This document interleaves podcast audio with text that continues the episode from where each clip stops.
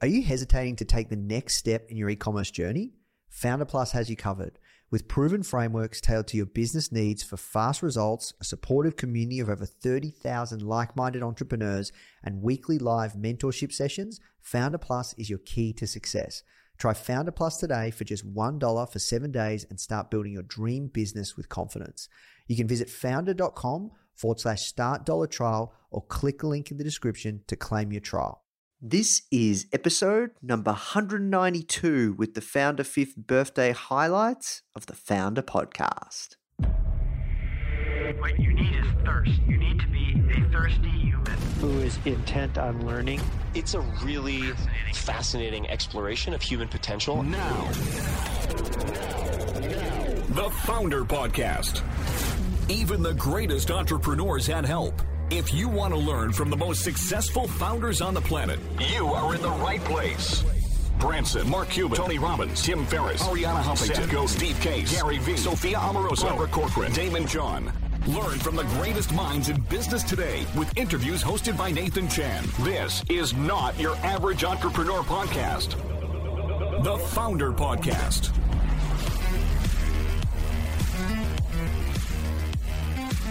Hey guys, thank you so much for tuning in. Before we start today's episode, I just want to let you know that our goal at Founder is to help entrepreneurs succeed however we can by giving away high quality content in the form of interviews, blog posts, podcasts, YouTube videos, you name it. We put out so much content to help you. And another interesting project that we're working on right now is partnering with world class founders like Daymond John, Alexa Von Tobel, Greta Van Riel, and so many more to teach crucial skills like negotiation, finance, e commerce, and so much more. So, if you'd like to get access to these free trainings with founders like this, which is 100% free, just go to founder.com forward slash free. Okay, so now let's talk about today's episode. Hello and welcome to another episode of the Founder Podcast. My name's Nathan Chan. I'm the CEO and publisher of Founder Magazine and also the host of this podcast. Hope you have an awesome day wherever you are around the world. And guys, this is the last episode in this special fifth birthday series. Uh, I started Founder, as some of you guys might know, um, now like a total of four years ago. And I start from my bedroom, not knowing anything about business, entrepreneurship, marketing, editorial, magazines. I used to work in IT support at a travel company, and uh, I started, you know, the magazine as a side hobby passion project, and here we are. So, uh, basically, you know, we've been doing a best of series that's been going through the most popular episodes and cut down into absolute gems and really the gold that we've extracted and condensed all for you around particular topics.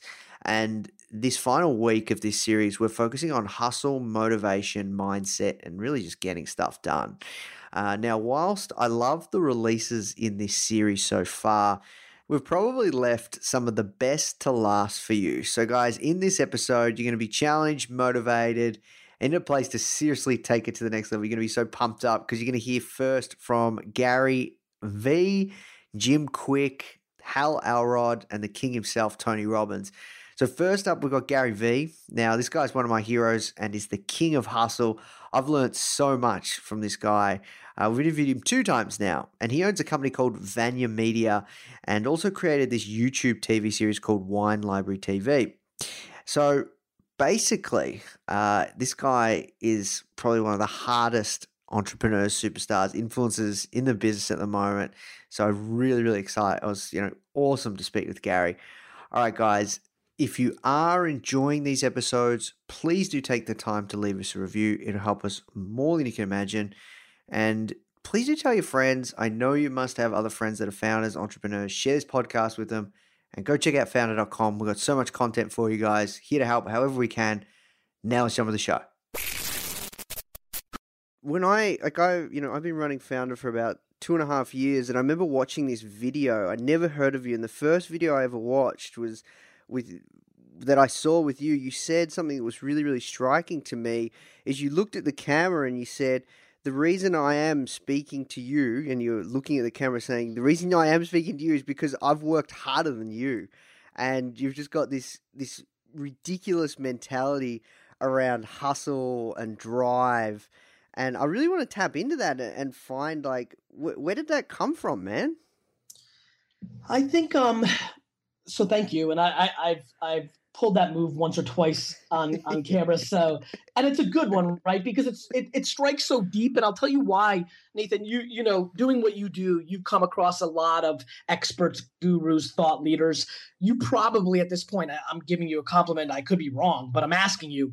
I'm sure at some level you feel pretty good about your radar of who's completely full of shit, who's got some level of chops, and who's got more chops, right? I would, mm. I would hmm. assume that's something you probably pride yourself in. Yeah, yeah, for sure.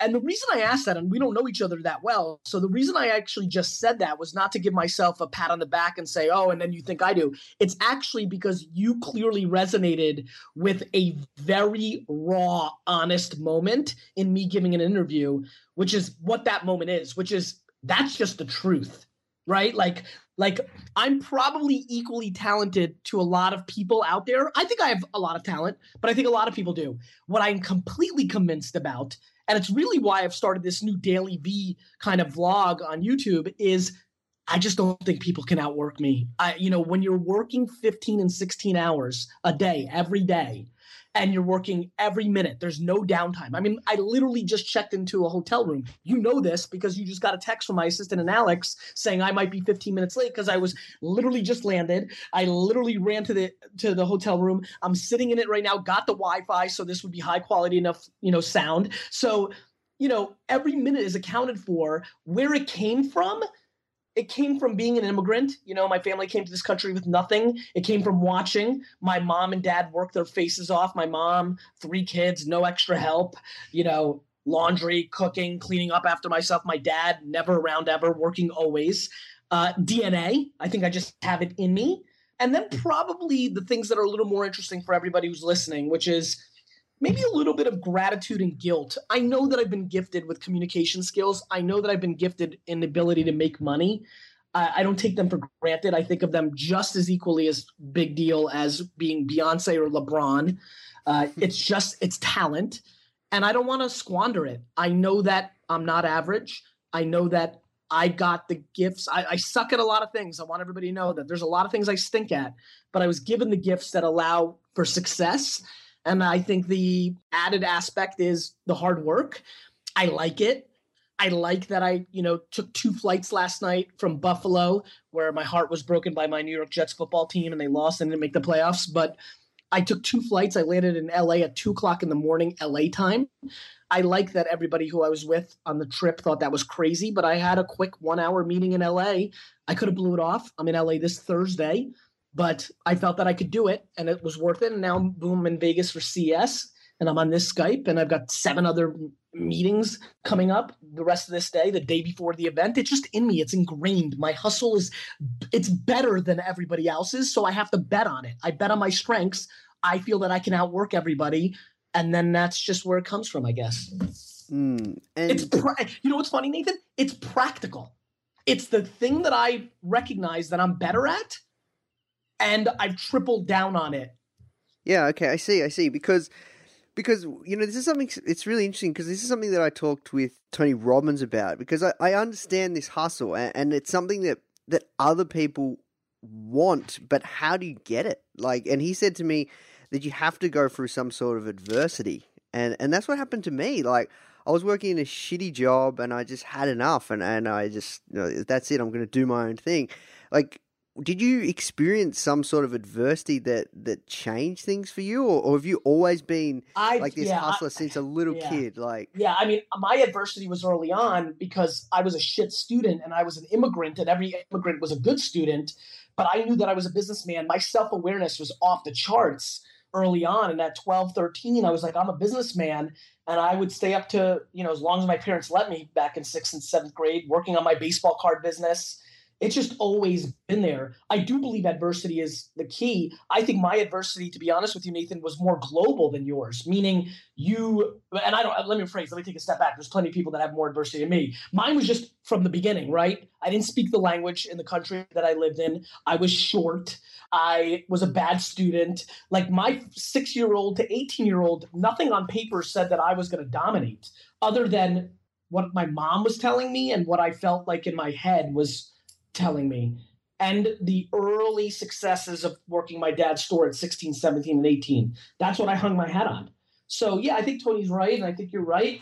But i also think that motivation matters for a lot of people. I'm sure that you got fed up but you were consuming in podcast or video form or from friends.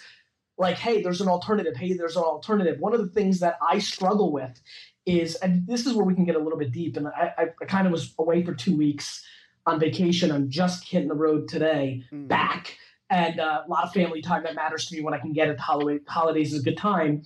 And so this is my first inter- interview off of something that I think I unlocked walking on the beach back and forth, which is I have a major struggle. I don't want to be Tony and Oprah and all these things that I can be and I've been naturally gifted it. I do believe that I could be one of the three or four or two or one most important voices for motivational entrepreneurship over the next 20, 30 years. And I don't want to do it because I think there's some stigma along with just being a pundit and a motivator.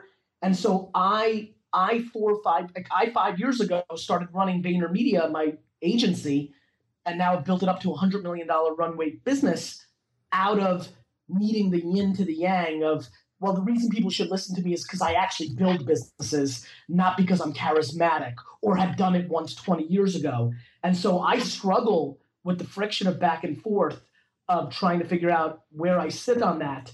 But i think that it came to me out of some storytelling talent and just global adversity from the beginning. I never knew a world where i could work for somebody else. That was never in my cards even when my dad didn't own the liquor store because he was the manager and then he eventually bought it, even at a young age, I was slinging stuff, blow pops, you know, baseball cards, lemonade stands, washing cars. I'm I think I over indexed to an extreme. It just never even was in my consideration set to get a safe job.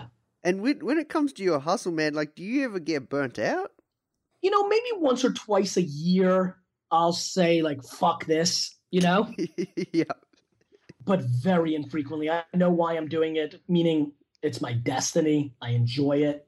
I made my bed. I don't believe in complaining. I hate complaining. God, do I hate complaining. and so I try not to complain a lot myself. I definitely don't complain about things that I've created. You know, I, I you'll never hear me complain that I wish I had more time with my family, right? Like, woe is mm. me. I wish wish I was with my kids right now. So go be with your kids. You know, like like I hate when people complain about stuff where they made their decisions. I made my bed, I'm sleeping in it. I can change my bed. I have that power and I just roll. So, yeah, once in a while something will be tough, you know, 74 consecutive bad things in a row chipped away enough at getting at me, right? You know, something like that. But uh for the most most part, I'm very happy. I'm I'm very aware that I have very little to complain about in the context of the world and I try to keep it that way you know, uh, you and you and Alex, you guys, you guys know your biz dev. Like you guys have done a really good job. I'm really impressed. Um, Thank you, Thank you. One question, one yes. final question, uh, and this is something I always find interesting, is you know what are what are some of the biggest sacrifices you've had to make uh, to get where you are today? What have you had to give up? In my 20s, I gave up having sex with girls. I mean, I completely punted my social life in my 20s and teenage years. I got a lot of emails on Facebook when I started getting on TV in America in 2009 and 10 and 11. Mm. And a lot of, and Facebook was just blowing up. And a lot of my high school friends emailed me and on Facebook because we hadn't talked in 10, 15 years. And they would say things like, the opening line was always, oh my God, I just saw you on Conan O'Brien or Ellen or CNN. You're so lucky, blah, blah, blah, blah and I'd write every one of them back and say, I'm not lucky. Do you remember in high school and college when you went to the Jersey Shore and hooked up with chicks and drank beer and had fun and got a tan? I was in the liquor store 15 hours a day working. So I punted my social life for a decade, in the best decade. like watching all these guys right now who are quote unquote entrepreneurs and putting pictures of money and private planes and hooking up with Instagram hot chicks, like they're they didn't work as hard as I did. They're not. Now look, I'm not judging them. Fuck. I think they might be right in hindsight. A little fun wouldn't have hurt, but they're not going to outwork me. All right, next up, we've got Jim Kwik. Now, this guy's an absolute learning machine. You're going to learn a lot of tricks around memory, brain training, life hacks, productivity, and also business building as well. So, Jim's built a very, very successful business. And he's got such an inspiring story. He's can, a really connected guy, in fact. Like, his achievements, you know, he's worked with people like Arnold Schwarzenegger, Hugh Jackman, Will Smith, even Elon Musk, and he trains like Elon Musk's team uh, all this crazy stuff, and he trains them, you know, how to remember their lines uh, with for for whatever, like for actors and all sorts of insane stuff. Absolute master. Please enjoy this snippet. I know you guys are going to absolutely love this one. All right, let let's let's start let's start from the start. So you met this dude, and he was kind of like he was kind of like a mentor, right? That kind of pushed you, yeah. Yeah, I mean, I think eh, you know we all have this the hero's journey, mm. right? We talk about superheroes, and along the way, you're you're in this area of you want to you're on this quest, right? Mm. And and you stumble and you go through struggles, and then um and then some your Yoda, you know, shows up, and it comes in different forms, right? And so he was one of my one of my early mentors because I think everybody needs to have some kind of mentor, some kind of coach, because I I don't believe people are, are self-made. I mean, I think that we all have drive and we could all hustle mm. and we could all work, but we all stand on the shoulders of, of other hero superheroes, if you will, and the wisdom, you know, of the ages and the people have come before. We all, even entrepreneurs that say they're self-made, this self-made, you know, they still had help, right? They had they had oh, their family, yeah. they had they had their friends, they had their their professors, they had their their colleagues, they had their clients, they had their customers, right? And so, um, you know, I'm always looking for in uh, individuals and ideas because I, I, wake up every single morning nathan thinking that at any moment i can have that i can meet that new idea that new individual that can completely change my life for the better. And i, I, I literally walk around with that anticipation. Yeah wow. So okay so you met this guy you you have this bucket list i want to know to this day, like, do you still have that piece of paper and what was on that bucket list? Hit us with that, man. People want to know this stuff, I'm yeah. sure. I mean, I think uh, it's important to write your goals down. And so it's it's remarkable, you know. There's that saying that says that you know most of us we we underestimate what we could do in a day or in a week or even a month, but I mean we we overestimate what we could do in a short period of time, but we we grossly underestimate what we could do over time. And so I, I, think it's important to be able to write down your your goals to be able to hit them and be clear about them also.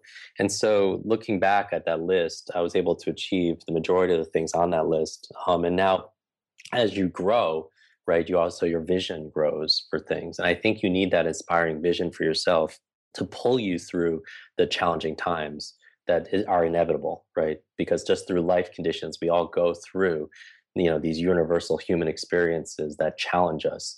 But i think going through these struggles we get we get strength.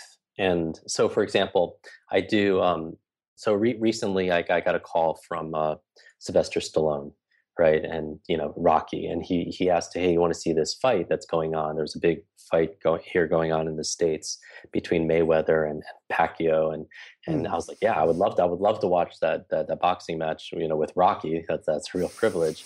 so I go over to his home, and uh, I'm sitting on the couch there, and it's literally me. Sylvester Stallone and Arnold Schwarzenegger, and it was just amazing, right? Like if, wow. if somebody if somebody took a picture of that couch, like people like like who who who photoshopped that Asian dude in that photo. um, but it's just and afterwards, you know, I ask because I always think that genius, you know, and leaves clues, right? And so you ask questions. And I, I wanted these two successful individuals here. I was like, what does it take to be a champion, to be the best? And I remember asking Arnold, and he has this phrase where he says, Jim, it's it's all about pushing through, pushing past the pain period. And you know, when you think about somebody who molds their body or people that that molds their business, right, or any anything of value, the treasures in your life, financial and otherwise, you know, inevitably you're going to have challenges. But going through those challenges, you have change. I remember asking uh, Sylvester uh, Stallone about you know I have this thing and I don't know if I should pursue this this opportunity that, that this invitation here and pursue this this line here and and he he said he looks at me and says Jim he said will the pleasure be worth the pain? You know will the pleasure be worth the pain? And and these are these are two champions and i'm talking about when i talk about superheroes eh, i'm talking about you know in any industry whether it's technology or if it's in the arts or it's in philanthropy you know when people are moving pushing their dreams forward and they reach in a level where they just have you know major impact i want to know what that is but no the theme here is just it's inevitably you're going to have problems and struggles but through my, my my two biggest struggles it's so interesting to reflecting on it right now today it was learning and public speaking. I was one of those kids because I felt like I was broken. I would the teacher say, "Jim, you know, speak on, give a presentation on your book report." I would do the book report, but I would actually lie to the teacher and say I didn't do it because I was so terrified of public speaking because I was always afraid that people wouldn't think I was smart enough. And I would actually afterwards, I would just I would take a failing grade, and I would throw my book report out, even though I did it. And it's you know it's so funny though, though that learning public speaking was my biggest challenges and now that's think about what i do you know week to week that's all i do is i public speak on learning. And the universe has a has a real sense of real real sense of humor. So my, my point in bringing this up is inevitably we have challenges and uh, and if we allow it, it, these struggles can become our strengths and uh, and in, and also it could be our the way we serve and you know going forward you know, even when I was uh, had these challenges, because I think everyone's great to have a to-do list, but I, you know, it's it's also great to have a to-learn list because I think learning is the ultimate superpower. I, it precedes all. Like, if you want your business to grow, I believe that you that you have to grow first, and the, the father of all personal development, or all growth is is learning. Mm, and the faster and the faster you can learn, the faster you could earn in this society. Because right now we live in this very competitive information age where information, it feels like we're, you know, trying to take a sip of water out of a fire hose. I think one of the, it feels like it, right? Like yeah. how many, how many emails do you get a day? Right? Oh, many, hundreds, man. It's it's crazy, dude. How many how many how many books, unread books, do you have on your shelf? Like people, to people listening. Don't even so, get me started, man. It's crazy. So it's, yeah and it's one of the biggest things and that you know if knowledge is, you know is not only power knowledge is profit nowadays right? The right knowledge like with with what you do with your podcast the amount of information people could what i love about a book or i love about podcasts is if somebody has decades of experience and you know like a tony robbins or like a gary vee or these amazing individuals the richard bransons the people that that you get, you get to meet and be able to ask you know they have decades of experience and you to listen to a podcast or read their book in a day or whatever then you can download decades into days and really accelerate your growth and that's i think the fastest way. I think entrepreneurs nowadays they have to be committed to lifelong learning and schedule learning time every single day not just the things you know checking emails and project management and going on a call. I, I think you have to schedule nowadays just your learning time your time to listen to that and listen to a podcast today you know do 30 minutes of reading every single day because if you're not feeding your mind then um, then you're then you're falling behind. Yeah wow dude you got me frothing man. Like what I know we don't have like all day that we could talk. What is some of the biggest things around leverage that you could share with the audience right now around let's let's just break it down. Let's just start with with focus and memory. Yeah, let's like, do it. Yeah, let's get some quick wins, action okay. items. Like, so, what, what so are some things, man? Everyone's going to want to write, write these down. So I'm gonna, I'll go through it super fast. I just want to. My my goal here, Nathan, is just to give your listeners just this is what you could do right now, right? And so here's here's some frameworks. I'm going to give you like four tips to learn anything faster. Any subject, any skill, from Mandarin to martial arts, you know, Polish to to you know the piano, if you will. All right. So remember this acronym. Remember this fast. F A S T. And if you want to learn anything faster, just remember fast. The F stands for forget. And so you have a subject or skill you want to learn. The first step I would say is temporarily forget what you already know about the subject. And the reason why is because a lot of people don't learn really fast because they feel like they know something too much about it already, right? It's hard to learn marketing, sales, entrepreneurship, leadership. If you feel like you already know what that is, you're not going to be really receptive to new information, right? it's it's it's cliche, but your mind is like a parachute. It only works it's open. So forget what you temporarily know, so you can learn something new. Uh, the other thing I would say forget is forget about situational things. So if you're on a pod, if you're listening to a podcast, you're reading a book, you're in a seminar, you're learning something new, forget about what what's not relevant, urgent, and important at the moment because we can only be aware of so many things, right? you know george miller out of princeton harvard said seven plus or minus two. You know some people say four things they'd be aware of at any time. But if you're thinking about if you're in a listening to a podcast or you're trying to multitask do all these things and two bits are thinking about the kids you know one bit's thinking about the client it only leaves you like one bit to think about what you're really there to learn right so forget about things that are going on i would say also say forget about your uh, limitations because most people grossly they, they don't know what they don't know. And most, most people suffer from learned helplessness. The A in FAST is active. You want to be active. You want to activate your learning. And what I mean by that is most people are very passive in their learning. They, they're used to, because they grew up with the 20th century education that prepared us for a 20th century world, they sit passively and they try to consume information. And that's not how you learn, as we talked about. The tweetable for this is learning is not a spectator sport learning is not a spectator sport. So you can't sit on the bench expect to just learn something. So you want to be active. You want to ask questions. You want to be able to take notes. You want to be able to to participate and create this information. And I teach like a lot of different ways of taking notes, that kind of thing. The S in FAST, this is very important, stands for state. State. And you've heard this word before. The state is like a snapshot of your your mind, your, the mood of your mind and your body. And the reason why it's important is because if you're in just a, a bored, dull state, which is most of education, right? Sitting in class, being, you know, bored and lectured to. If your if your state is on a scale of zero to ten is zero, zero times anything is zero. And so here's the thing when it comes to your memory. Information combined with emotion becomes a long-term memory. Information combined with emotion becomes a long-term memory. And you know this listening to this because isn't there a song or a smell, a perfume, a cologne, a, a food that takes you back years because that emotion tied to information stored it as a long term memory. It got encoded and stored that way. And so I would say most people learn something in a very dull, bored state, and that's how it gets coded. So when you try to retrieve it and recall it out, it doesn't come out because it wasn't put in the right way. And I would say that who controls our state? We do, right? We control our, our our our mood, our feelings, our emotions based on what we think and how we move our body.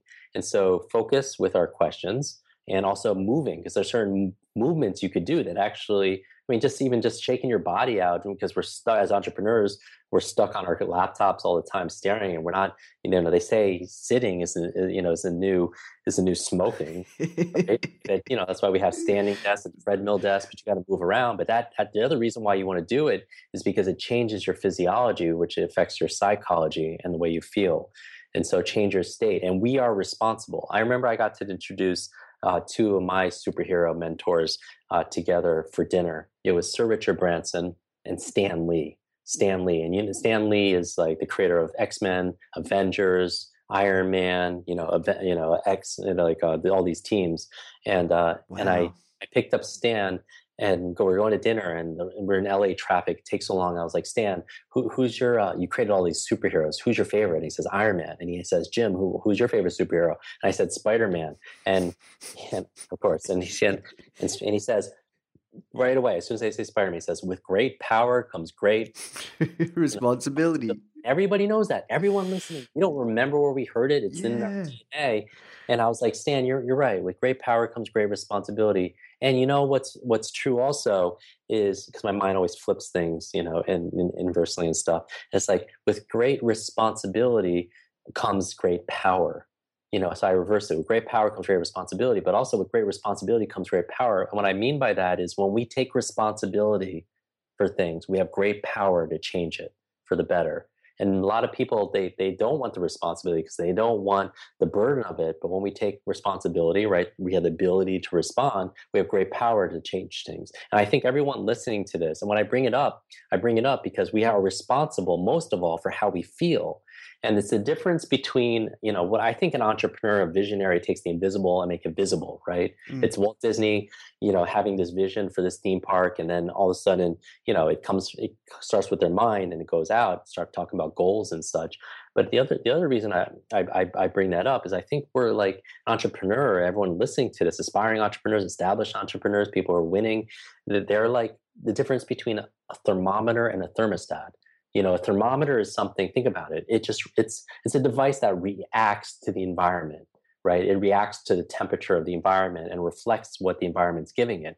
But a thermostat is completely different from a thermometer. A thermostat sets a goal it sets a standard it sets a vision and, and the environment changes and, and, and raises to that standard right? Mm. So that's what I believe in entrepreneurs. When I say an entrepreneur are the modern day superheroes that are wearing these capes, they're the ones that are setting a standard, setting a level of value, and sharing that with the world. You know, no matter what stage that you're in right now. And so be that thermostat. And that and when I'm talking about raising like your your your your goals or your expectations there, start with like how you feel right? Because a lot of people, their therm- thermometers, they react to the the weather, the economy, and how their clients are treating. I mean, we're all human, right? It all affects us some way. But to the degree we're going to be happy is to the degree and successful is to the degree we have the locus of control right? That agency inside and not from the external world. And so I would start with your state. So control, you want to learn something faster? Put yourself in a state where you're curious, where you're fascinated, you know, and, and people think like, oh, I've been doing this for so many years. And, and that's what keeps them from learning because they, their cup is full, right? You know, so you have to forget what you know so you can empty it and put yeah. something brand new. But the other thing is, is that state, you know, people think they're so clever. You want to trade your cleverness for bewilderment right? You want to trade your cleverness for curiosity and fascination. Who are the fastest learners on the planet, right? Children. They can learn musical instruments and, and, and, and languages and everything. They learn so because they, they know they don't know and they're fascinated by every little thing. That's the state that you want to be in and cultivate. And finally, the T in FAST stands for teach. And what I mean by that is if you learn like you know i could go through speed reading and memory and how to remember names you know on this conversation eh, but if you had to learn it as if you're going to teach it to someone else tomorrow would you pay attention differently would you have more or less focus right if you had to teach it to someone tomorrow would you take notes differently would you ask questions and tweet and, and participate differently of course you would because here, here's the tweetable when you teach something you get to learn it twice when you teach something, you get to learn it ah. twice. You know, all the time you hear this quote, and I'm guilty of thinking about it too, but when you hear this quote saying, those who can't do teach, right? Those who can't do business teach business. And and honestly, growing up, when I heard that, I never thought it was a negative or an insult. I, I thought like, wow, those who can't do teach. So if I can't do something, teach it, and then I can do it right and so mm. when you teach something to somebody or you learn to teach it to someone which is the reason why you want to learn anything you want to learn it because of what it's going to help you with but the other reason to learn something is so you can pass it on and share it with somebody else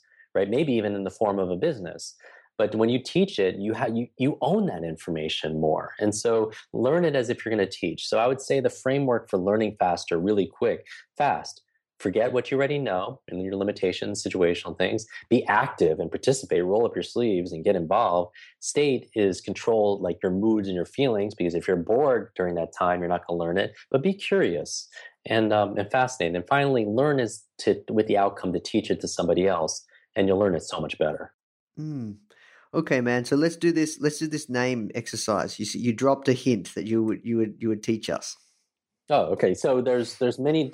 so we teach dozens of ways of teaching people how to remember names because I think if there's one, you know, outside of accelerated learning and reading faster, I think that one one of the most important business etiquette networking skills on the planet, the number one by far, is the ability to remember people's names. So first, recognize that it's an important skill that can be learned. Yes. Okay. And so, and the reason why is people don't care how much you know until they know how much you care. And it's really hard to show somebody, I'll say it again people don't care how much you know until they know how much you care. So before you sell anything, like you, whatever your business is, you people, how are you going to show people you're going to care for their health, their finances, their business, their family, their future, if you don't care enough just to remember their name? Okay, so mm. it is that important. Like, I can't tell you how many people have hurt a relationship or killed a deal or killed a sale because they forgot the person's name or they called someone by the wrong name, right? Mm. And so I would say there are three keys to a better memory. It doesn't matter what it is, names or otherwise. You want to remember mom, M O M. And so the M, well, let's say somebody has trouble remembering people's names, but somebody has a suitcase of $100,000 cash, you know, or in your, you know, whatever currency for that country. If you just remember the name of the next person you meet, you get that you get that reward. Who's going to remember that person's name? Everyone. everyone, everyone, because all this. No, no, watch this, Nathan. It had not. All, all, everyone has trouble remembering names. Ninety-nine percent of the population admit they, you know, admitted to me they have trouble remembering names. Yes. But all of a sudden, there's a suitcase full of money for them, and who who remembers a person's name? Everyone's a memory expert. All of a sudden, no technique, no no skill, no strategies. So the M stands for motivation, motivation. And the reason why I bring it up is notice it had nothing to do with your potential or your capabilities. Everybody has that capability. Did you want to remember the names? Because nobody here remembers everyone's name unless they've been trained or something or they have that gift. But nobody forgets every name either. There are names that you remember, people you're attracted to, people who could be a big sale for your business, whatever it is. Yeah. There's motivation. And what I would say for remembering names, quick tip is, you know, as you're meeting somebody, ask yourself in your mind, why do I want to remember this person's name? Simple question. Why do I want to remember this person's name? Maybe it's to show this person respect. Maybe it's I want to make a new friend. Maybe it's I want to make, you know, close a deal, whatever it is. Maybe I want to practice these tips I learned from Jim Kwik, right? Because here's the thing. If you can't come up with one reason, you won't remember. Because mm. here's the here's the tweetable. Reasons reap results. Reasons reap results. That's in- gold.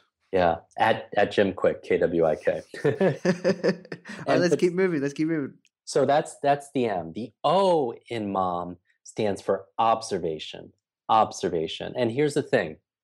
This is this is this is gold and platinum for everyone here. A lot of people say that they they have a challenge remembering names. They're not forgetting the name. They blame their retention, but it's really their attention. All right. So one of the most amazing individuals that I had the opportunity to meet multiple times is President Bill Clinton. And regardless of your political stance, you know, everyone will say he's a connector, he's a communicator, he's got great charisma. What people don't know, you know, as a leader is he's got an incredible memory. An incredible. Every time I've met him, you know, he's remember my name, remembers conversations. He asks about topics I'm interested in, and he, that, that's a leadership skill. And he's got this powerful presence. I remember asking him, you know, President, how do you remember, you know, people's names? What memory techniques do you use? And he tells me these stories, and not you actually using a technique, but his grandfather would get the kids around in Arkansas and ask them questions. I mean, tell them stories and ask them questions after to see if they were listening. And I, and I just noticed he's, I mean, he's got an incredible, powerful presence. But I think his incredible memory and his powerful presence comes from being powerfully present. And what I mean by that is, have you ever met someone, Nathan, and they just, when you're talking to them, they're really there with you? Yes. you know they're not like looking over your shoulder which we often do at events and conferences seeing seeing who else is in the room because we're, we're all so wired with social media and our, we have no attention span anymore and if we don't look around and distract ourselves visually we're not even really listening we're actually thinking about we're having a conversation inside our minds thinking how am i going to respond to this person so we're not even present but i think a powerful memory or in his case a powerful presence comes from being powerfully present so i would say the key to learning, you know, listen, remembering someone's name is just observing it and listen. If you take the word listen, scramble the letters, it becomes a second word and it becomes the word silent. If you scramble the letters and listen, it becomes the word silent. So I would say, be silent, hear the name. And finally, the M, the second M in mom stands for mechanics. And these are the, not the person that fixes your car, but these are the tips, the strategies, the techniques on, on how to remember names, on, on how to give a speech without notes, and how to read a book a day. You know, but you, with, with the mechanics aside, motivate, if you don't want to remember a name and if you're not paying attention, the mechanics are secondary. Dude, you are a super powerful guy, obviously extremely connected. How did you work your way up to meet all these, you know, super powerful people, interesting people, and and actually, you know, get their time and and and for them to take you seriously to to be able to train all of these people? And, and what are you what are, what are, what is the number one? So two two part question. How did you meet all these people and work your way up to train all these people and become uh, a thought leader in this space? And then number two is out of all of these people you've met, what is the one of the biggest commonalities or takeaways that you could give? Okay, so my my initial stream of consciousness reaction would be first of all, I think it's important for an entrepreneur to be an expert at their their their craft. Right. I, I don't believe that to really succeed well, you could succeed at the highest level just dabbling. Yeah. And that's why I see is as a lot of people who are aspiring entrepreneurs, they are everywhere. And when you're when you're everywhere, you could be nowhere. And that's that's a big challenge. And so I would say really the focus is so important. So my focus while I could do lots of different things, I focus completely to be a master of my craft. And so I think the highest level achievers respond to that. Do you know what I mean? Yeah. Because they see, they see, they see, because in order for them to be as successful as they are, whether it's people like like an Elon Musk or, or Will Smith, they, they'll reach that certain level, then they, they respond to that in kind. So I say be an expert. So that's why learning is so important to be able to do that. Read everything you can on your craft, study it. The other thing with these individuals is whenever I'm meeting these individuals, I never have an agenda. And this is true for every single person I meet. I don't come there whereas a lot of people who are there, they they scream like what's in it for me and trying to get something from these people. I've never asked anyone I have the opportunity to work with to for an endorsement. I've never asked them to be able to to tweet something or post on social media. I look to be able to primarily to give.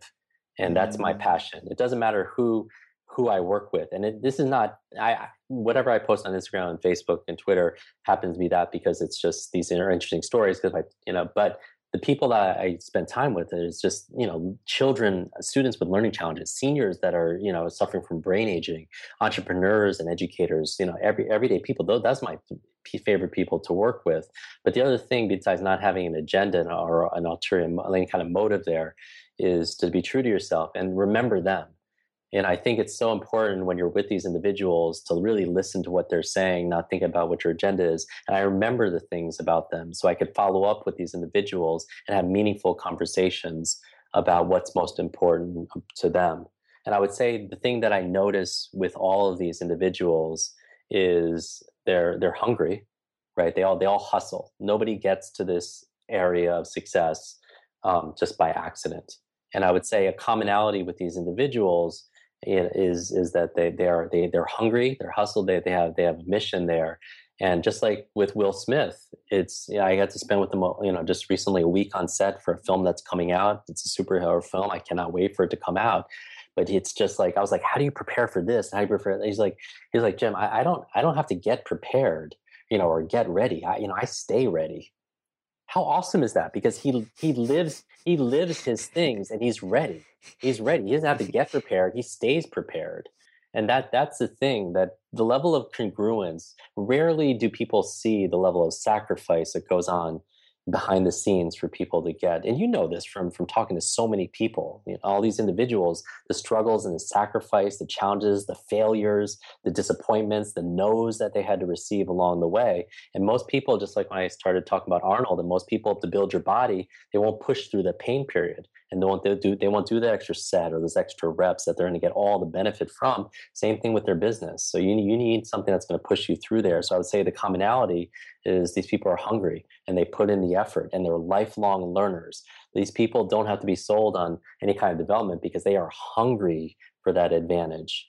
They're hungry to learn the next thing so they could serve and, and, and advance their craft. And that's the good thing about this is I'll challenge everyone who's listening to this. It's available to all of us every single one of us of us you know even when i talk about it, i was i was uh, the most challenged one of the most challenged kids growing up. And i'm just saying when you make a decision and you're on, you're on purpose to find out what it is that even if you're going through some dark sides you know that could be a that could be pulling you back like a slingshot that's going to leap you forward so, you know, so those setbacks and stuff, it can be the groundwork for building your your your your personal empire, whatever whatever that may be. And I don't just talk about financial treasure; I mean all the treasures in your life. Hey guys, I really hope you're feeling inspired from today's interview. The truth is, there's never been a better time to build an e commerce business. And the best part is, you don't have to do it alone. And that's where Foundr Plus comes in, which I'm really excited to share with you. If you're feeling stuck in your e commerce business, lacking confidence to move forward, or really worrying about making costly mistakes, Foundr Plus is here to support you. You get access to a customized learning pathway with proven frameworks from successful e commerce founders for fast results, a supportive community, weekly live mentorship, exclusive savings on startup tools, and 24 7 real human support. Try Foundr Plus today for just $1 for seven days and start building your dream business with confidence. You can visit foundr.com forward slash founder plus trial or click the link in our show notes to claim your trial. All right, now let's jump back in the show. Okay, guys, so next up is Hal Elrod, and he's got such an amazing story. Uh, the stuff that he's doing with the Miracle Morning, the book, is absolutely incredible. This movement, this empire he's created is amazing. And just the Miracle Morning itself and how he teaches people to wake up early and all this kind of stuff around, you know, if you struggle to get up early, you struggle to be more productive, and you want to have a morning routine and a ritual and that really kicks off the day and just wake up super energized, how absolutely rock this. All right, guys, now let's jump in.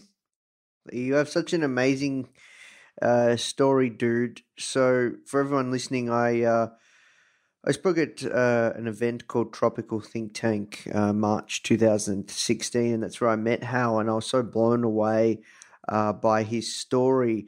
And dude, your talk at that conference was amazing. Like I was just like, wow, like man, I almost teared up a little bit. Like you know how to tell a good story, dude. So I had to speak to you and get you on the podcast, and Thank you you, gave me so much gold, man. It was crazy.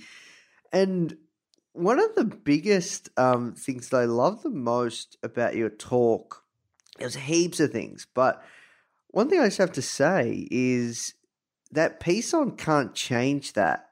Can Yeah. you can you share that? Yeah, yeah, yeah, absolutely. And this is one of the most valuable lessons that I have, you know, learned and and taught and embodied, if you will. And the so here's what happened. So the, the car accident happened. Six days later, I came out of the coma, and I, you know, I mean, it's a pretty. you wake up in a hospital bed, and you're like, what, what? How did I get here? And then they're telling, you know, my parents are telling me you were hit by a drunk driver. You you might never walk again, right? On and on, and it's like it's a pretty difficult reality to accept, you know, and after a few days, um, I, uh, I I I was kind of just really positive and and optimistic, and I was ha- laughing and joking and kind of back to my old you know happy-go-lucky self. And the doctors called my parents in a week after I came out of the coma, so two weeks after the accident, and the doctor said. We're, you know, we want to give you an update on Hal's condition. Physically, he's made it through the worst, you know, because actually I died, I flatlined twice more while I was in the coma. So, I, was, I mean, it was really, I was in very critical condition and they were just trying to keep me stable so that I would I would be alive, you know. And they said physically we've gotten him through the worst. He is stable, you know, and and and you know we don't know if he's going to walk again, but but you know he's he's he's alive and he's going to live. And they said, but mentally and emotionally, we believe that Hal is in denial. And you know, my parents, of course, were kind of concerned, and the doctor said. Well, my parents are asking, you know, well, why do, why do you think he's in denial? And the doctors literally said, he's always smiling and laughing and joking and he's he's always making us laugh and they said that's not normal you know that's not normal for a 20 year old young man who he's being told he may never walk again to be like oh okay you know and just be all happy. And they said we believe that and we've seen this with accident victims where his reality now is so unimaginable so painful for him he can't accept it. So he's checked out and he's just like hey yeah i just i don't want to i don't want to face how difficult this is so i'm going to pretend like everything's okay. And they said but what happened eventually he has to face it and that can cause you know he could have a breakdown and it could turn to you know suicide or drugs or alcohol or whatever. So we would love for you to talk to him find out how he's really feeling get him to admit that he's you know the emotions he should be feeling are you know sad or scared or depressed or angry. And he needs to face those emotions so that we can help him work through them. And so my mom and dad my dad actually came in you know probably I don't know, 15 minutes later, I, I, didn't know the conversation was happening. And he sat me down and I was laying in my hospital bed. Keep in mind, this is a week after the crash. So I'm like, you know, my arm's broken, my legs broken, my pelvis is broken in three places, my eye socket's broken, my ears almost completely severed from my head. It's like sewn on. My the top of my skull was sliced out. Like I'm in, I'm in bad shape, you know? And I'm sitting in my hospital bed, I'm laying there, can't really move. And my dad comes in and he says, Hal, uh, you know, can I talk to you for a minute? And I look over and he's like, you know, trying not to cry and his eyes are all red and swollen. And I'm, I'm thinking, oh gosh, he's got some, you know, bad news for me. And he explains the doctor's concerns. And he asked me, Hal, you know, it's okay to be sad or angry or depressed. I know you like to be positive, but, you know, gosh, look what's happened to you. It's, let's go through these feelings and talk about them. It's okay to feel this, this way. He goes, How are you really feeling? Come on. And I really, you know, I could tell he was upset, and so I really thought about it. I'm like, huh, am I, am I in denial? Like maybe, maybe I am. Am I sad, angry, depressed, and I just don't even realize it? And I, I really th- give it thought, Nathan. And I look at my dad, and I said, I just kind of shook my head and smiled. I said, Dad, I thought you knew me better than that.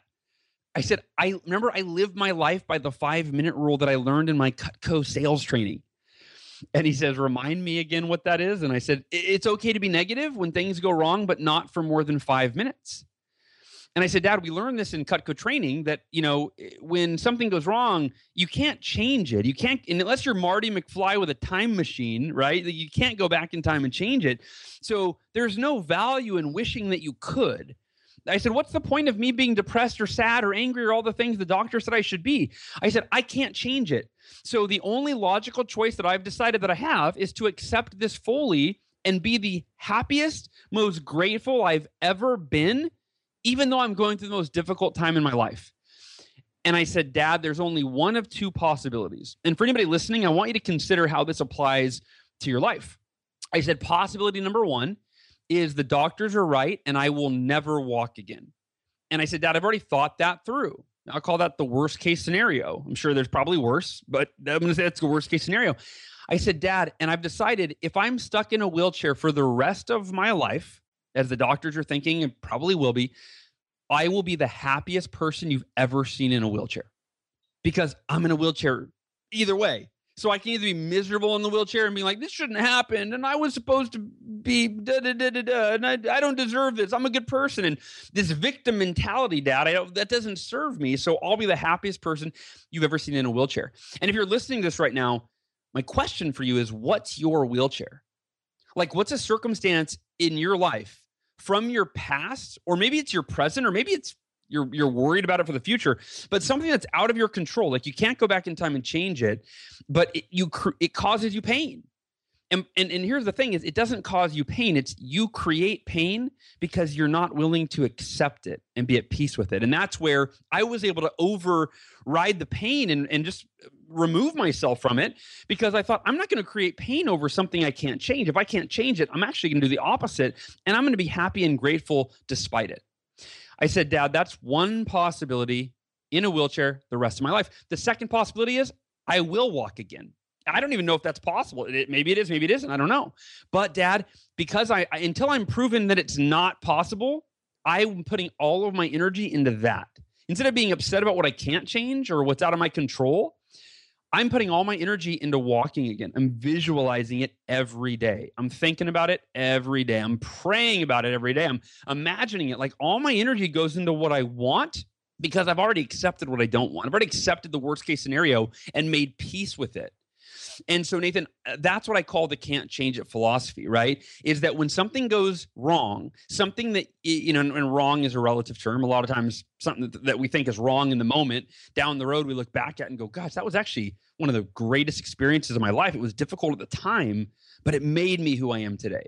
So, why, why do you have to wait, you know, for the future to realize that our adversity usually does make us stronger, right?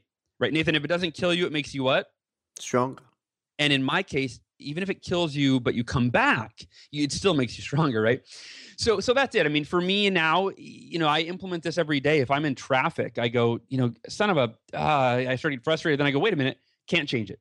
Can't change that I'm in traffic, but I can choose to be happy and grateful, grateful while I'm stuck, you know, behind these cars in front of me. And I found that it's one of those universal principles for happiness because when you accept all things you can't change, you you unlock the door to emotional freedom. You give yourself permission to be happy no matter what's going on around you because what really determines your happiness is what's going on inside of you. And in order to perform at our best in business you've got to be able to accept what you can't change. So all of your energy can then be focused into what you can change and what you can create for yourself for your business for your clients et cetera et cetera so I did, you know, I did a lot of research on this when I was, you know, doing the Miracle Morning for myself, and then especially when I started writing the book. Like it, this was never supposed to be a book; it wasn't a book idea. It was I uh, hit kind of a low point in 2000, started in 2007 when the economy, the U.S. economy, started to crash. Um, at that time, I had started a business. I was, you know, a, a, success coach, business coach, and life was great. I bought my first house, kind of bought, you know, bought my dream car, and uh, and then when the economy crashed, it kind of felt like it was overnight. You know, it was kind of a downward spiral, probably about a six month downward spiral. But I started losing clients just because, not because I was a bad coach, but just they just they were affected by the economy. You know, they were in sales, most of them, or they're, they're in biz, business owners, and all of a sudden their business started drying up.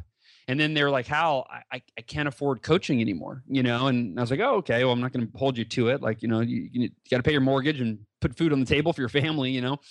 Uh, and then it was I lost over half of my clients and lost over half of my income, and uh, so then I you know canceled my gym membership. I stopped exercising. I I I, I lost my house. I couldn't pay my mortgage, um, and it was I, I got I went deep deep deep in debt. Um, over fifty thousand dollars in credit card debt and over three hundred thousand dollars in total debt and um, I got really depressed. I was just, I, you know, as an entrepreneur, so much of our self worth is attached to our business, and just so much just just our identity, right? It's like you know, if you, especially as a success coach, Nathan, like it was, I was a mess because I'm like, I'm a success coach, and I can't succeed. Like, what? Wh- I'm a mess, you know.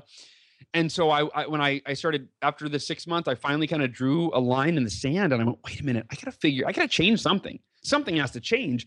And I started just Googling, like, what do the world's most successful people do every day that I'm not doing? And I kept coming across early rising, morning rituals, right? And I wasn't a morning person, just like you, Nathan, right? Like I, I, wasn't a morning person, and so I was like, I would skip. I'm like, no, no, no, no. What else do they do? Like, yeah, yeah. A lot of them wake up early, but what else do they do that doesn't require waking up early? You know. And finally, I don't remember which article it was, but I read. I just kept coming across it over and over and over to where I couldn't deny it. And I was like, all right, look, if I want to be one of the world's most, you know, successful people and make a big impact, I need to do what the world's most successful people do. And if they're waking up earlier than the the have to time of being, you know, getting to the office, I need to do I need to give it a try. And so I woke up the next morning and I just I, I started googling like what what do what do they do during the time when they wake up? And I came up with a list of six practices that were like the world's most proven timeless fundamental personal development practices. And I woke up the next morning and I did all six of them 10 minutes each for an hour. And that was the morning my entire life changed because even though my outer world you know, Nathan, it was a mess. I like, you know, I'm still in debt. I was still losing my house. I was still in the worst shape of my life physically. My body fat percentage had increased by 300% in six months. Like I was, I was a mess. And w- that morning, I went by the end of my one hour. You know, it wasn't called the Miracle Morning back then; didn't have a name, but my one hour morning ritual, if you will, that's now known as the Miracle Morning. I felt inspired and empowered and motivated. And I thought, after six months of depression, that morning I went, dude, if I start every day like this, it's only a matter of time. Like I feel like I'm on fire and I'm unstoppable. And I didn't feel this way the last, you know, 180 days. I've I've felt depressed and I've, you know, hated getting out of bed because it was like my only safe haven for my problems. And this is a game changer. This could be the one thing that changes everything. And I'll wrap this part of the story up and turn it back over to you in a second after I tell you the results because this is this is why by the way Nathan what I'm about to share with you this is why it's called the miracle morning. It's called the miracle morning because w- less than 2 months after I did my very first one my results were so profound it felt like a miracle. So I started calling it my miracle morning and writing that in my schedule.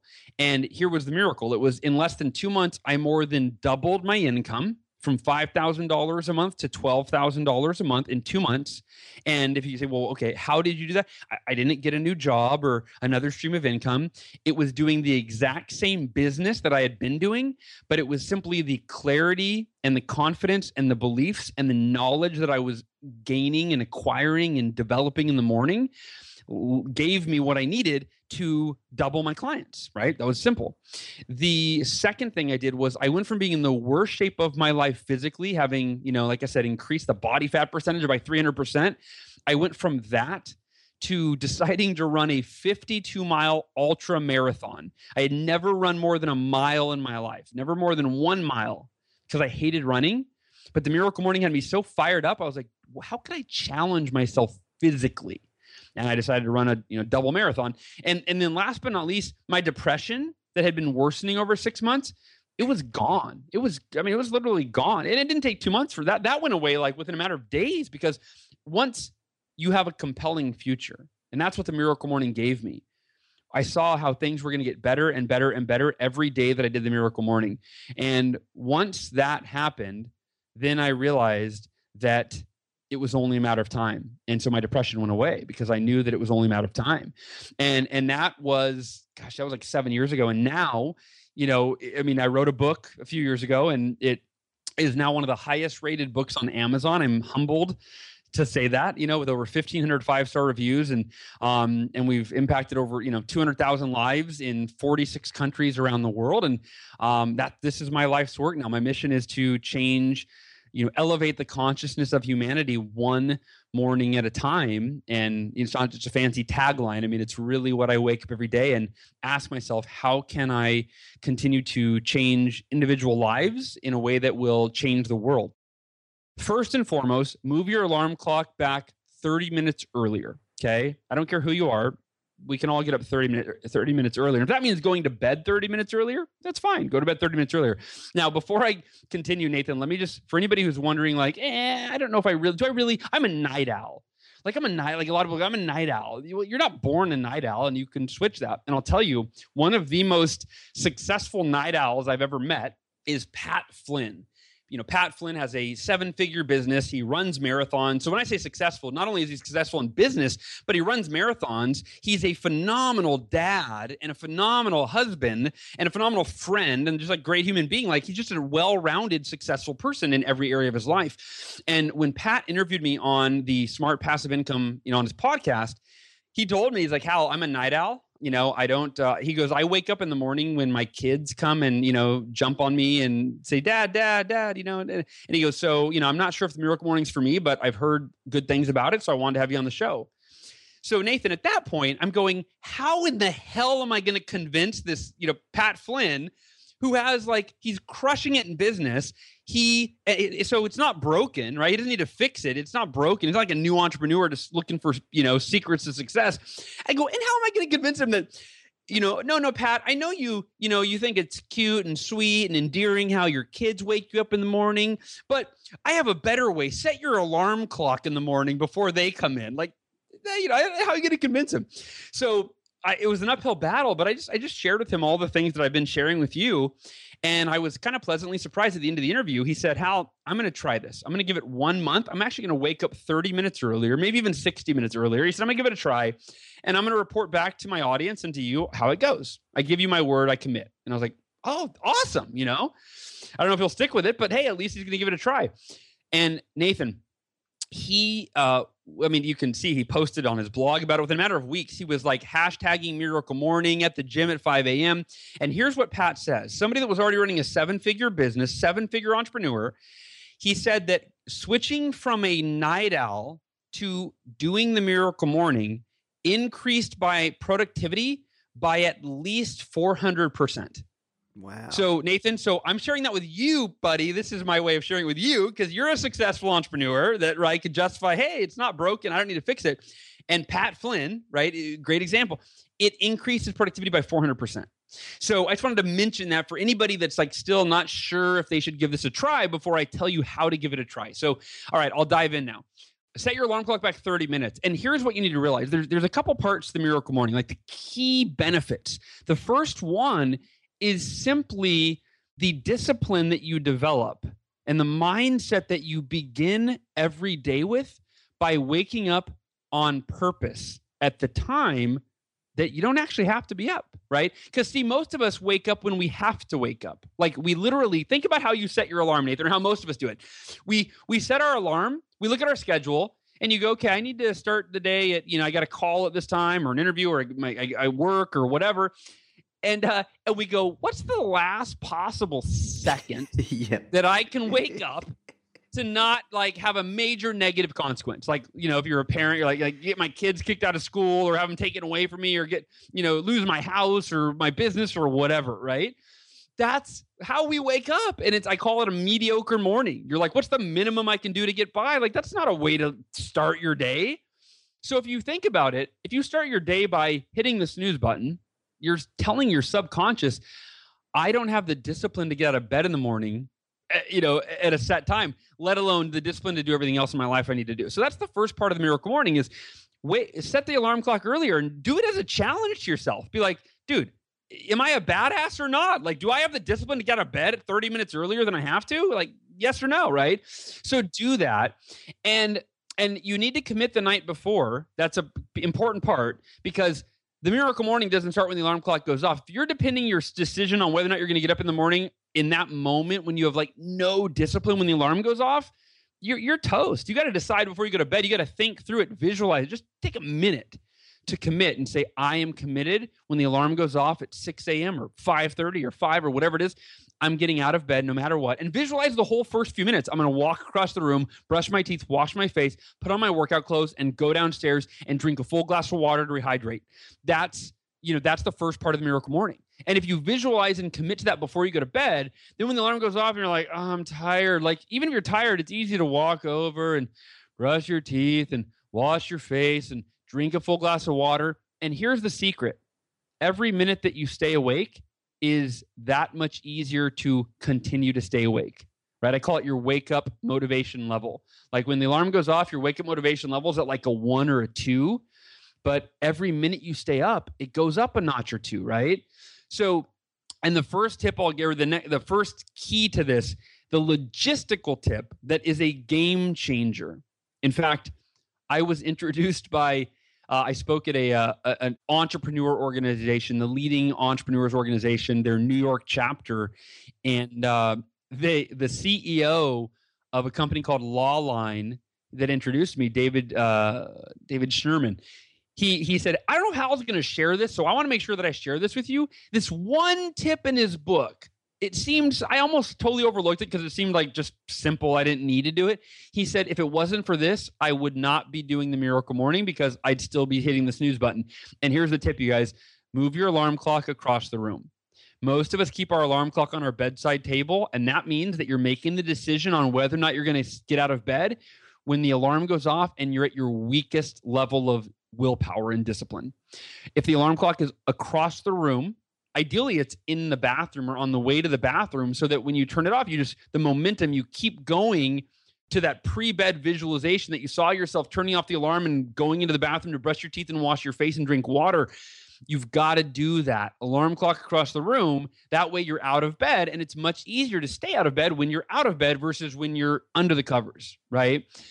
And then last but not least nathan there are six practices of the miracle morning. I'll rattle them off real quick meditation, affirmations, visualization, exercise, reading, and journaling.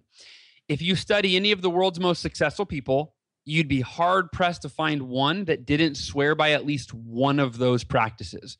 And none of them are really better than the other. Like some millionaires and billionaire entrepreneurs swear by meditation, some of them swear by visualization. Some of them swear by morning exercise, right? Or the books they read. So any one of these practices is a game changer. And what makes the miracle morning so powerful, and I'll actually quote Robert Kiyosaki, who wrote the book Rich Dad Poor Dad. He emailed me, actually his assistant did, and said, Robert has read your book three times. This is Robert Kiyosaki, who sold 26 million copies of Rich Dad Poor Dad. I was like one of my mentor, you know, like people that I've yeah, looked up. It's a killer book, man. I, I love yeah. that book. Yeah.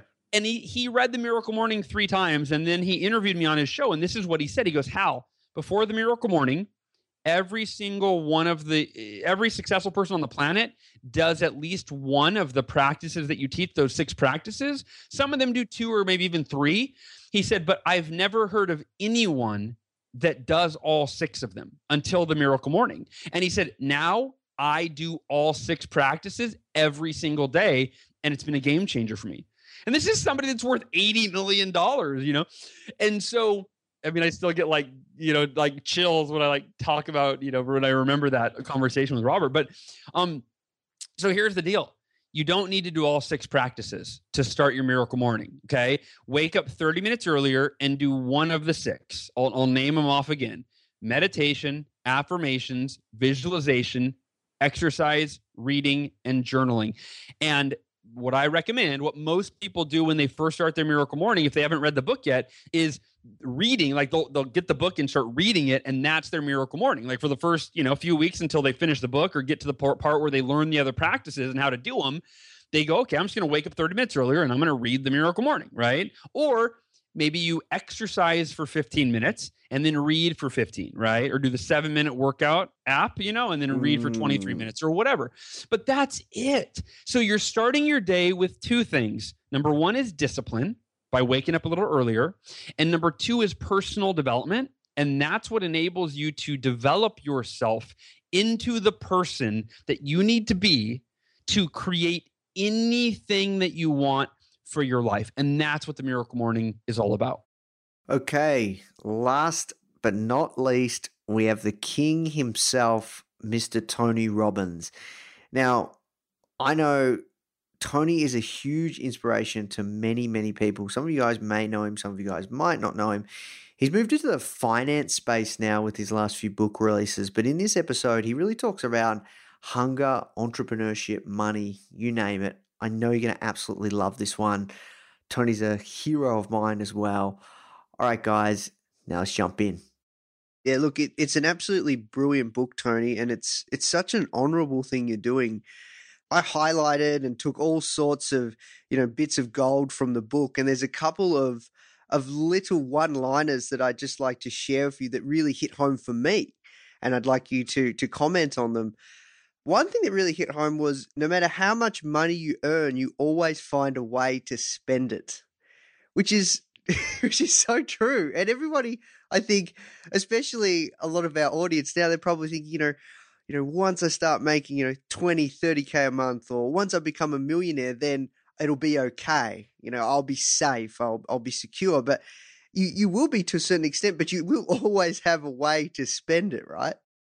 Well, what happens is you're, you know, as you become more skillful, as you find a way to add more value and you're able to earn more, you you're that same creativity and imagination that helps you do more for others allows you to think of other things you want to create or do or experience for your family or people you love or things you want to contribute.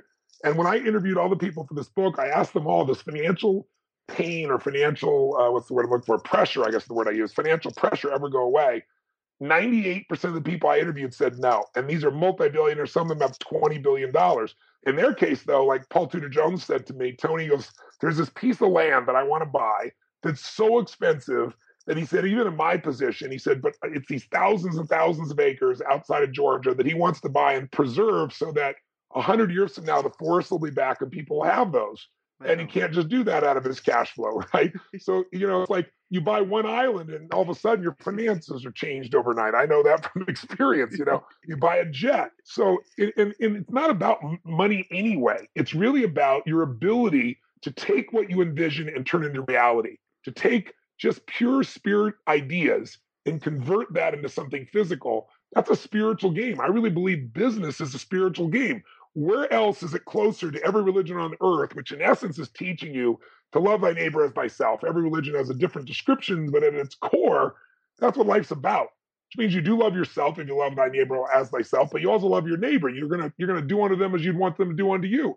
Well, my gosh, if if you are in business, you have to deliver for people. You can't prosper unless you're doing more for them than anybody else is doing. So it's a spiritual game. Similarly, if you could be you know more loving should you be if you wouldn't question you say of course i should be more loving if you could increase your intelligence should you of course i should if you could be more generous should you of course i should if you could make more money should you why would that be any different And so it's not about the money, it's about expanding capacity.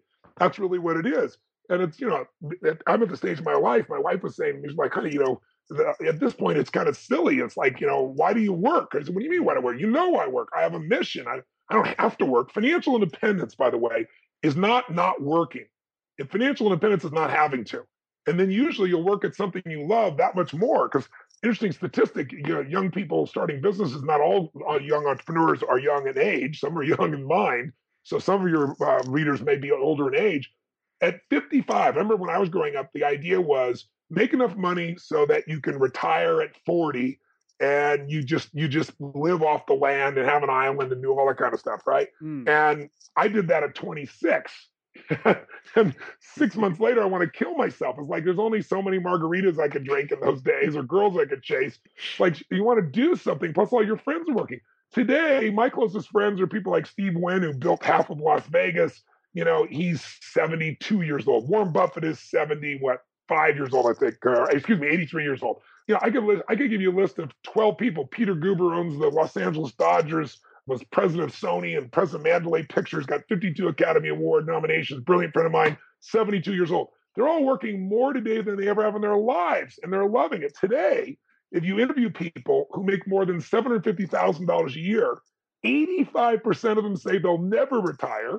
And, and the 15% that say they do say they won't before 75. So I think the game of mastering money is to not have to work. And then you walk different, you talk different, you live different, you, and you have a different lifestyle. And you find yourself, you know, I work harder today than I ever did back then. So I really believe that, yes, you know, if you want to see what people can spend, look at great entertainers and look at somebody like a Michael Jackson who was near bankrupt before he died. You know, you look at somebody like Mike Tyson, the greatest boxer in history, made more, he made a billion dollars. A fighter personally earned a billion dollars in personal income and went bankrupt. Mm-hmm. You know, mm. so you know, Money Mayweather is is now his replacement, and he carries around a satchel of cash of a million bucks just in case the Louis Vuitton needs a visit. and um, and I, I think he's a brilliant guy, and I think he's starting to grow out of it. I hope he does for his sake because right now he fights, spend the money, fight, spend the money, fight, spend the money, which sounds crazy to us, but that's what most people do. They work, spend the money, work, spend the money, work, spend the money.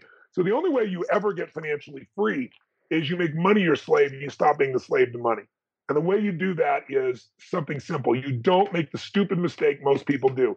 You stop being just a consumer and you become an owner, you become an investor. And you don't wait till you have a bunch of money. You're struggling to start your business. You barely have enough cash for your own business. You still invest now because every business owner must have a money machine, a money machine independent of your business because 96% of all businesses are gone in 10 years. And I'm sure yours is the one that's going to make it, but only 4% make it in 10 years. Hmm. And of those 4%, most of those aren't profitable. So what you want to do is have something on the side. And, and I'll give you an example. There's a man I wrote about in the book named Theodore Johnson. He worked for UPS, the shipping company. Yes. In his lifetime, he never made more than $14,000 US in a year. Annual salary topped at 14,000. He retired with 70 million US dollars and he didn't receive any inheritance. It was all his compounded interest on his investments. He mm-hmm. gave away 35 million while he was alive. Now, how is that possible? Because a friend of his pulled him aside and said, I want to make you wealthy. He said, I want you to save money and invest. He goes, I have no money. I only make 14,000 a year. And everybody would agree with him except his friend. His friend said, you know what? If the government came in and said, there's a 20% additional tax on your money, you would scream, you would yell, and you would pay it because you have to. He said, we're going to tax you for your future. We're going to make you rich.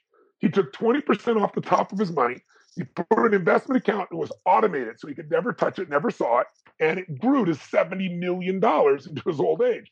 So people need to understand the power. Everybody's heard about the power of compounding, but my God, if you are young and young is anything under 70, you want compounding. Because I talk to seven year olds, they go, God, I wish I would have done this when I was 60. Six year olds say, I wish I had 50. 50 year olds go, I wish I was 40.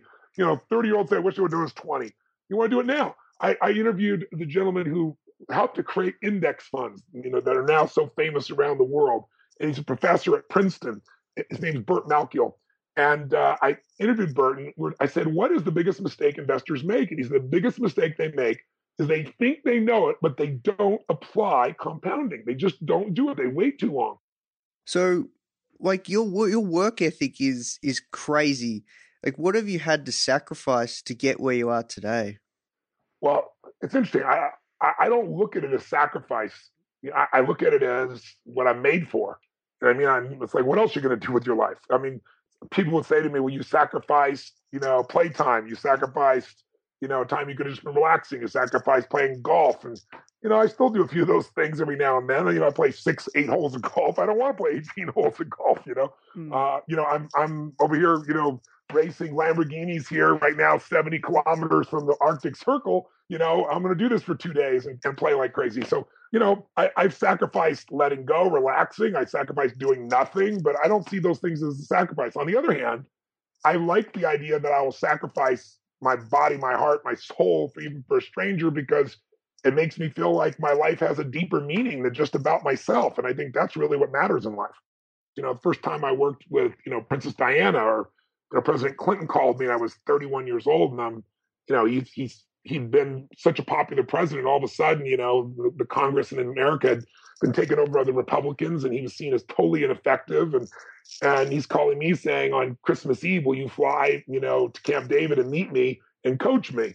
And I said to him, Mr. President, I, I want to be very respectful, but I'm not a fan. So if you want someone just going to tell you what you want to hear, I'm the wrong guy. And but the guy that I was at his house who called, who was a very wealthy man, looked at me, Are you crazy? mouthing me, That's the president of the United States you don't mention. And President Clinton was really a beautiful guy. He said, Listen, he said, I like your style. He goes, I'm looking for someone to shoot me straight. So, you know, when you're sitting down, I'm walking through the, the woods and, and deer are running by and on Camp David, I'm 31. I got the President of the United States asking me what he should do. It's kind of a trippy experience. I've had a lot of mm. those along the way that they they come from God's blessings, they come from extremely hard work. I always tell people when you see somebody who's extraordinary in public, you've not seen all the intense things they've done in private. You only get rewarded in public for what you've practiced unbelievably intensely in private. I'm always pushing myself beyond. And so you do that for decades and you get opportunities. And if you can deliver in those opportunities, life rewards you disproportionately. And I've had that great blessing. Do you ever believe in giving up? Is it is it ever the right thing to do in your eyes in business? I think there are some businesses that are not a sustainable model anymore. I mean, if you know, there are businesses that at one time there was a margin in and now they've become commodities.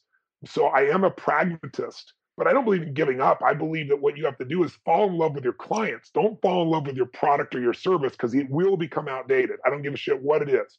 Technology is going so fast. The world is changing constantly and forever.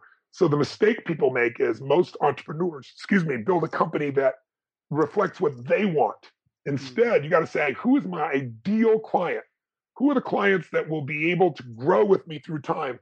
And then I'm going to learn everything about their needs, their wants, their desires. I'm going to learn more about what they need than they even know they need. And I'm going to be 10 steps ahead of them, delivering more value for them than anyone else, because that's the only way that you stay wealthy. You can make money by screwing somebody over. But you can't be wealthy and stay wealthy unless you continue to find a way to add more value than anybody else does. And that, that means it never stops. I mean, it's funny. I have people over the years come up to me at times in my seminars, and I'll have you know, a guy come up to me and give this really intense look, and he says, you know, in a couple of years, I'll be where you are. And you better watch out. and I just laugh and I smile and I say, I hope I hope that's true. I hope in two years you are where I am, because when you get to where I am, you'll be where I was. I said, you don't stand a chance, because I'm not going to stop growing, but you should give it your best shot. I, I like competition. So it's like, you got to keep growing. That can never stop. Mm. Look, we have to work towards wrapping up, Tony, but I have a few more questions.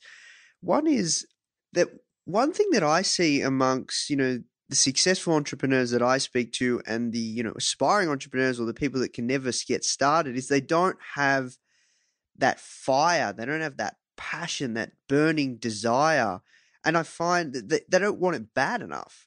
Simple in the simplest form they don't want it bad enough and you know what does it take to develop that passion that fire just that wanting it bad enough? Like that's something that you have that I can really you know anyone listening, they can hear the passion that that fire inside of you. Well, it, you hit the nail on the head. When people ask me, "What's the single?" If you had to give only one trait that is the core to all the most successful people on earth, whether they be in business or in politics or in finance or sports, the answer is hunger. But it's a special kind of hunger. It's a hunger that doesn't go away. You know, most mm. people get hungry because they see something they want or they haven't had enough of what they want. But if your hunger is only driven by your needs, then it's easy to get fulfilled in the world we live in today, especially with the internet. You can make yourself, you know, meet all your needs. You can feel certain. You can feel significant by tearing other people down. You can connect with people without having to work about it. I mean, it's easy to meet your basic needs and settle.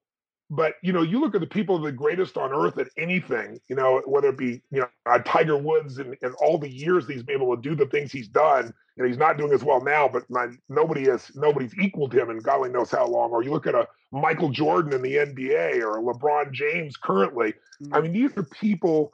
You know, Kobe Bryant. Kobe Bryant makes 300 shots every practice before he stops. He has to make 300 shots.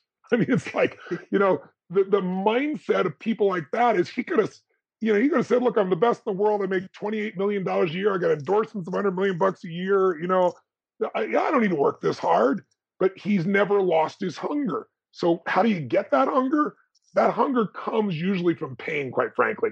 People that haven't had pain don't usually have that level of hunger. Or you have to have something that ignites you that you want more than yourself. I always tell people the source of energy is not you the source of energy is a mission bigger than you.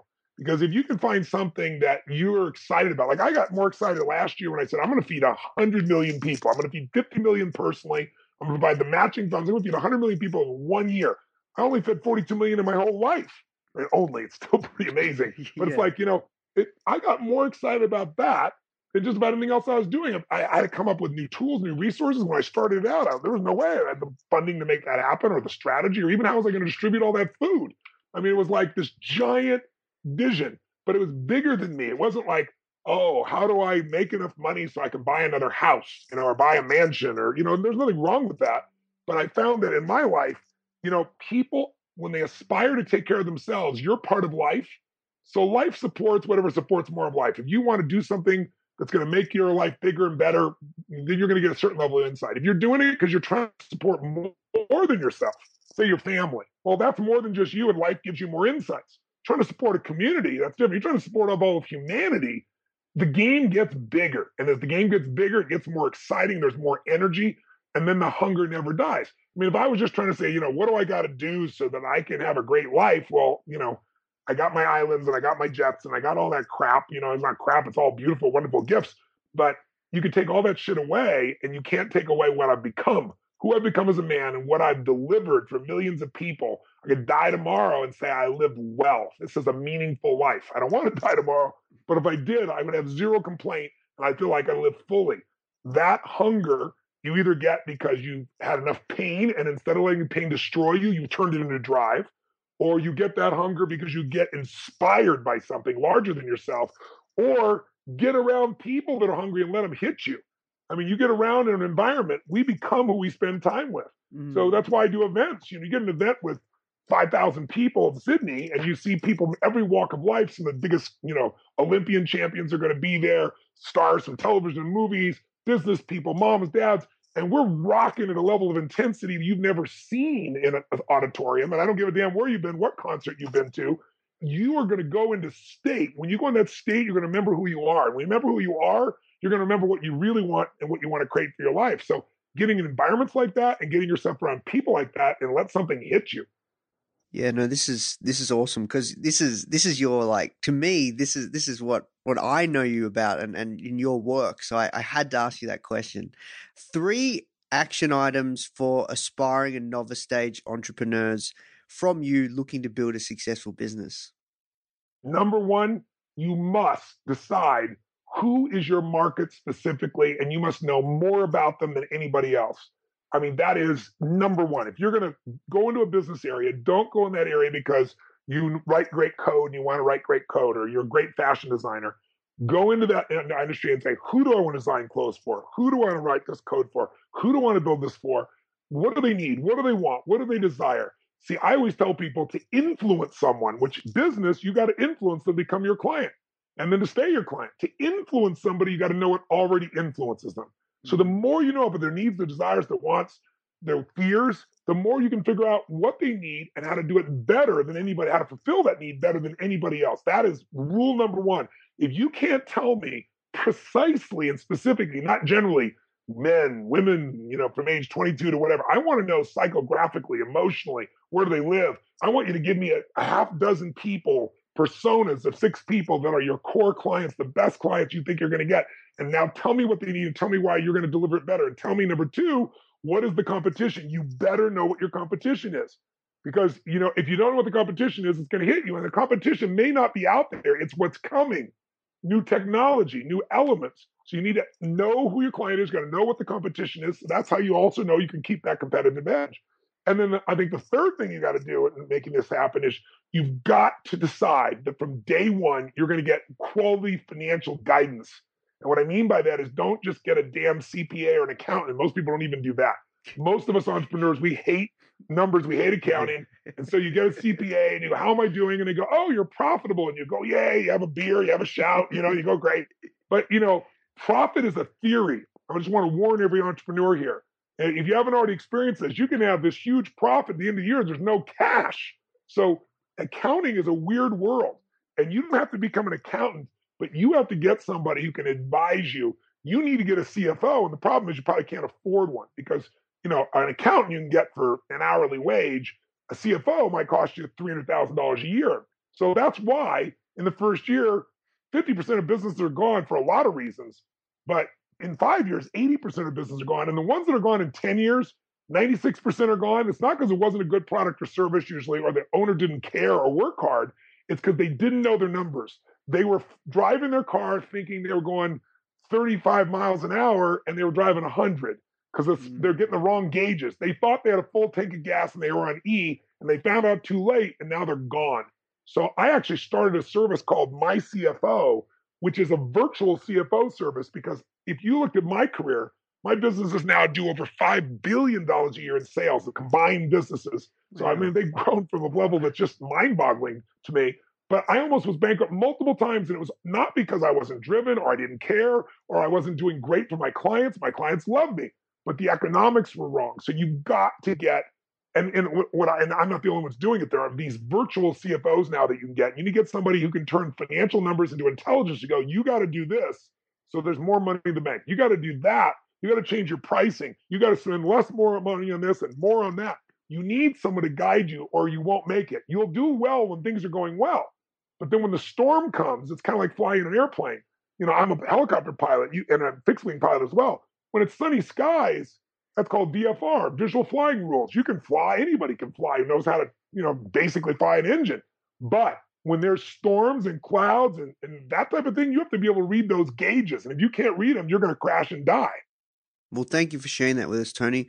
One last question. I'm very, you know, you've been so generous with your time and this has been an amazing interview.